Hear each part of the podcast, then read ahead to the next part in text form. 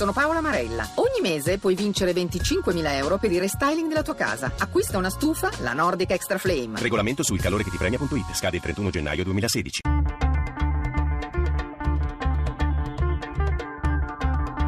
Bianco e nero. Le 18 e 10 minuti, benvenuti a Bianco e Nero. Questa sera parliamo di gioco d'azzardo. Se ne torna a parlare un po' come sempre quando il governo deve presentare la sua legge di stabilità, la legge finanziaria, deve far tornare i conti e una delle sorgenti, una delle source, delle fonti di finanziamento che spesso vengono trovate a portata di mano sono proprio i proventi eh, dovuti al, ai giochi, eh, alle scommesse, alle slot machine, ai giochi in denaro, insomma al gioco d'azzardo nel suo complesso. Tanto che in questa legge di stabilità il governo pensa di poter scimolare ben un miliardo di euro, 500 più 500 milioni a, a seconda delle categorie che verranno, diciamo, tassate con questa manovra.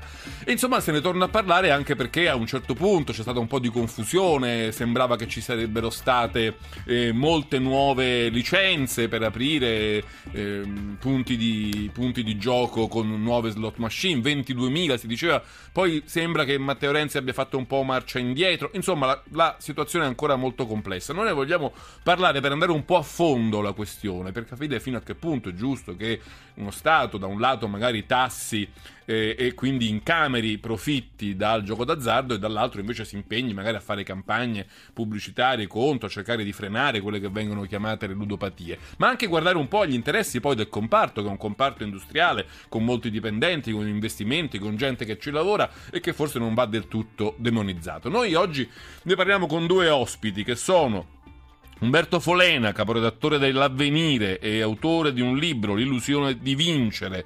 Buonasera Folena. Buonasera a tutti. Lo sapete che l'avvenire da anni è quasi in solitudine, è sulla frontiera più avanzata nel, diciamo, nell'informazione e nel contrasto dei fenomeni del gioco d'azzardo e delle conseguenze sociali e umane che questo provoca. E saluto anche Matteo Marini, che è un amministratore delle, che è l'amministratore delegato di Admiral Gaming Network, una delle, diciamo, dei, delle concessionarie che, hanno, che, che gestiscono il gioco lecito, diciamo, in questo senso. Buonasera Marini. Non la sento bene, Marini. Mi, mm, non so se la sua telefonata è un po' ostacolata. Mi, mi può parlare? Pronto? Eh, come... No, adesso non si sente più, però. Allora, cerchiamo di ristabilirla. Nel frattempo, cogliamo questa breve pausa per sentire la scheda di Valeria Donofrio che ci riassume un po' il tema della puntata. Un gioco a ribasso o a rialzo? Ad oggi non è ancora perfettamente chiaro quanto il governo abbia puntato sulla voce azzardo. Certo è che le concessioni per i cosiddetti punti gioco nella legge di stabilità ci sono entrate. Ma in che termini? Le cifre rimbalzate in questi giorni sono contraddittorie, anche perché sembra che siano state corrette in corsa all'emergere delle prime contestazioni, anche all'interno della stessa maggioranza. A detta del governo, il provvedimento inserito nella legge riguarderebbe solo il rinnovo di di concessioni in scadenza nel 2016, quindi nessuna nuova sala da gioco. La precisazione però non sembra convincere e comunque non tranquillizza nessuno tra coloro che da tempo si spendono contro il gioco d'azzardo, ponendo l'accento sulle drammatiche conseguenze economiche e fisiche che comporta nei giocatori abituali. Per loro il punto è a monte. Non è ammissibile che uno Stato lucri sulle patologie dei suoi cittadini, su quella dipendenza, assimilata a quella dalle droghe, che il gioco crea in molti di loro e che in tantissimi casi porta alla rovina. Anzi, di più, è inammissibile, dicono, che lo Stato per guadagnare addirittura favorisca questa patologia, disseminando capillarmente il proprio territorio di punti di gioco e adescando di fatto il cittadino con l'illusione di una vincita risolutiva a corroborare le accuse i numeri diffusi da un comunicato stampa di Palazzo Chigi, nel quale il gioco figura alla sezione risorse per ben un miliardo di euro.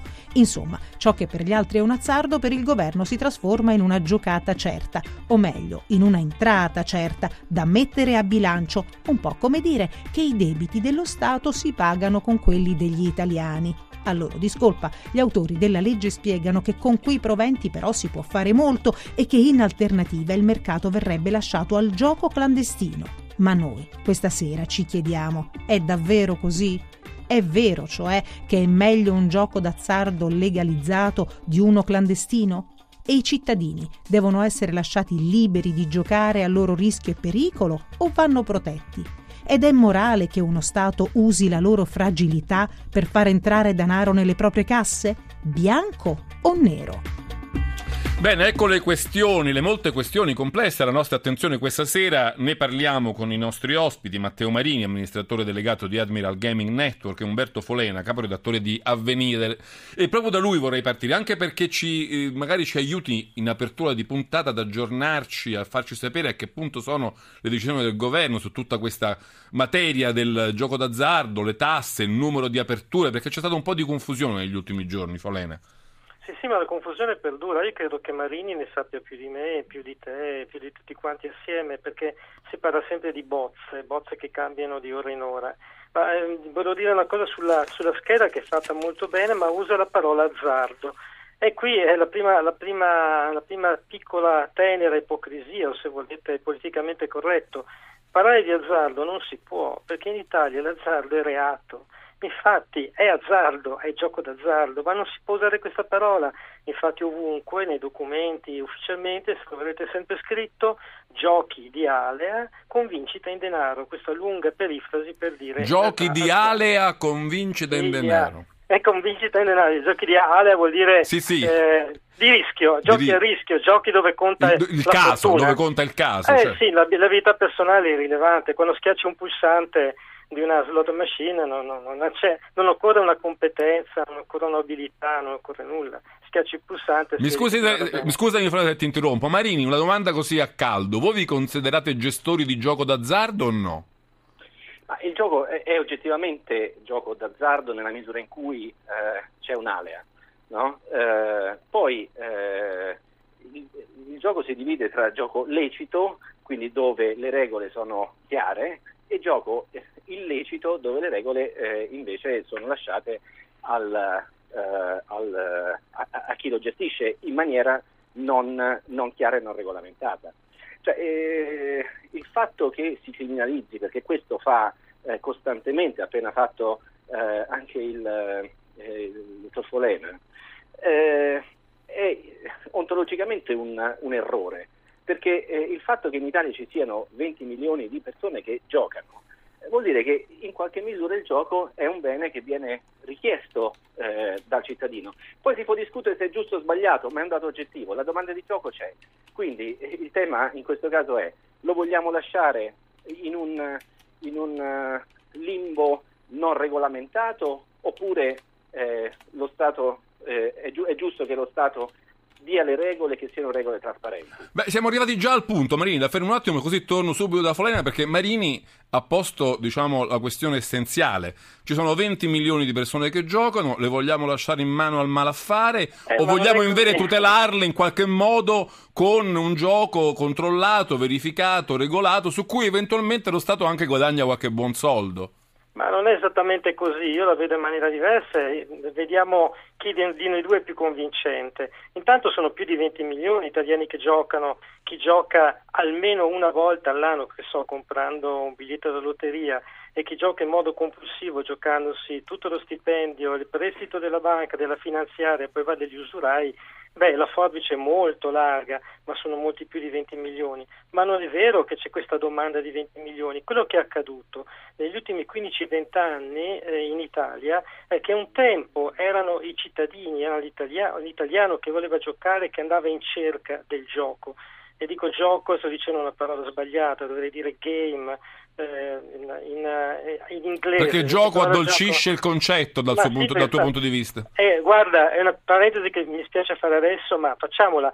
L'italiano è una lingua meravigliosa, al 95% dei casi superiore per capacità espressive ad altre lingue, compreso l'inglese. Ma in questo caso l'inglese è migliore perché ha play e game per dire lo stesso concetto. Il play è il gioco, quando giochiamo a biliardino ci mettiamo a giocare a ping pong o facciamo altre cose. Il game invece è da qui gambling, gambler, tutti quei termini che si usa anche in italiano è l'azzardo, ma dicevo invece quello che è successo negli ultimi 15-20 anni è che il gioco che è venuto a cercare i cittadini, è venuto a stanarci, è venuto nei bar, nelle tabaccherie, nelle lavanderie, è venuto nelle, negli altri delle metropolitane, sui traghetti, ovunque, per cui giocano molti italiani che non avrebbero mai avuto voglia di giocare, perché se lo trovano sotto il naso, perché dai, dai, dai, provano e di questi 30-35 milioni di italiani che prima o poi giocano, chi gioca pochissimo e chi gioca tantissimo, c'è fisiologicamente, ma questi sono gli studi americani che ce lo dimostrano, fisiologicamente c'è un 2% che sviluppa una forma di dipendenza che ormai è trattata al pari delle altre forme di dipendenza. È una dipendenza da un oggetto al pari di una, dif- una dipendenza da una sostanza. I dipendenti d'azzardo sono tanti, sono 800.000 in Italia. Mi fa, mi, mi, fermiamoci su questo perché volevo tornare da Matteo Marini anche su questo punto, perché si parla spesso di ludopatie. Allora io vorrei intanto capire quella che Matteo Marini, insomma, è anche il suo comparto, definisce effettivamente ludopatia e qual è la sua incidenza. È davvero così allarmante come ci dice Folena, come ci dice con, continuamente anche l'avvenire da altri, o invece è un fenomeno che si può tenere sotto controllo, che non è così diffuso come si dice? Guardi, eh, purtroppo dati eh, consolidati in Italia purtroppo dico non ne abbiamo, sarebbe tutto molto più semplice se ne avessimo. In ogni caso volevo solo eh, puntualizzare uno, uno, degli aspetti che citava, che citava Folena eh, relativamente al numero di giocatori in Italia e, e cosa è accaduto in questi ultimi dieci anni. In realtà eh, quando dice che si, eh, oggi si gioca nelle tabaccherie, nelle lavanderie e ovunque, in realtà questo accadeva anche prima, solo con la differenza che prima non era regolamentato, quindi non era evidente perché non c'erano i dati quello che è accaduto negli ultimi dieci anni è che il gioco è stato regolamentato. Beh, però per esempio le eh, slot machine effettivamente fino a dieci anni fa non esistevano in Italia. Non no? è vero, non è assolutamente vero. Esistevano i cosiddetti videopoker, eh, che erano macchine illegali, che si trovavano in tutti i bar, c'è una, una una relazione della Guardia di Finanza al Parlamento che, che quantifica anche quante fossero queste macchine, in, in 800.000. Oggi il numero di apparecchi da intrattenimento sono, eh, sono la metà, meno della metà.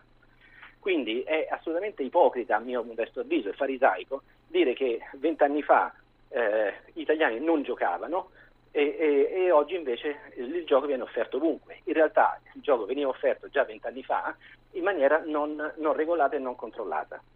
Per quanto riguarda poi invece le, eh, le dipendenze, leggo una relazione annuale al Parlamento su droghe e dipendenze del 2015 dove mm, si danno i numeri delle dipendenze da alcol, da fumo e da gioco, gioco d'azzardo patologico.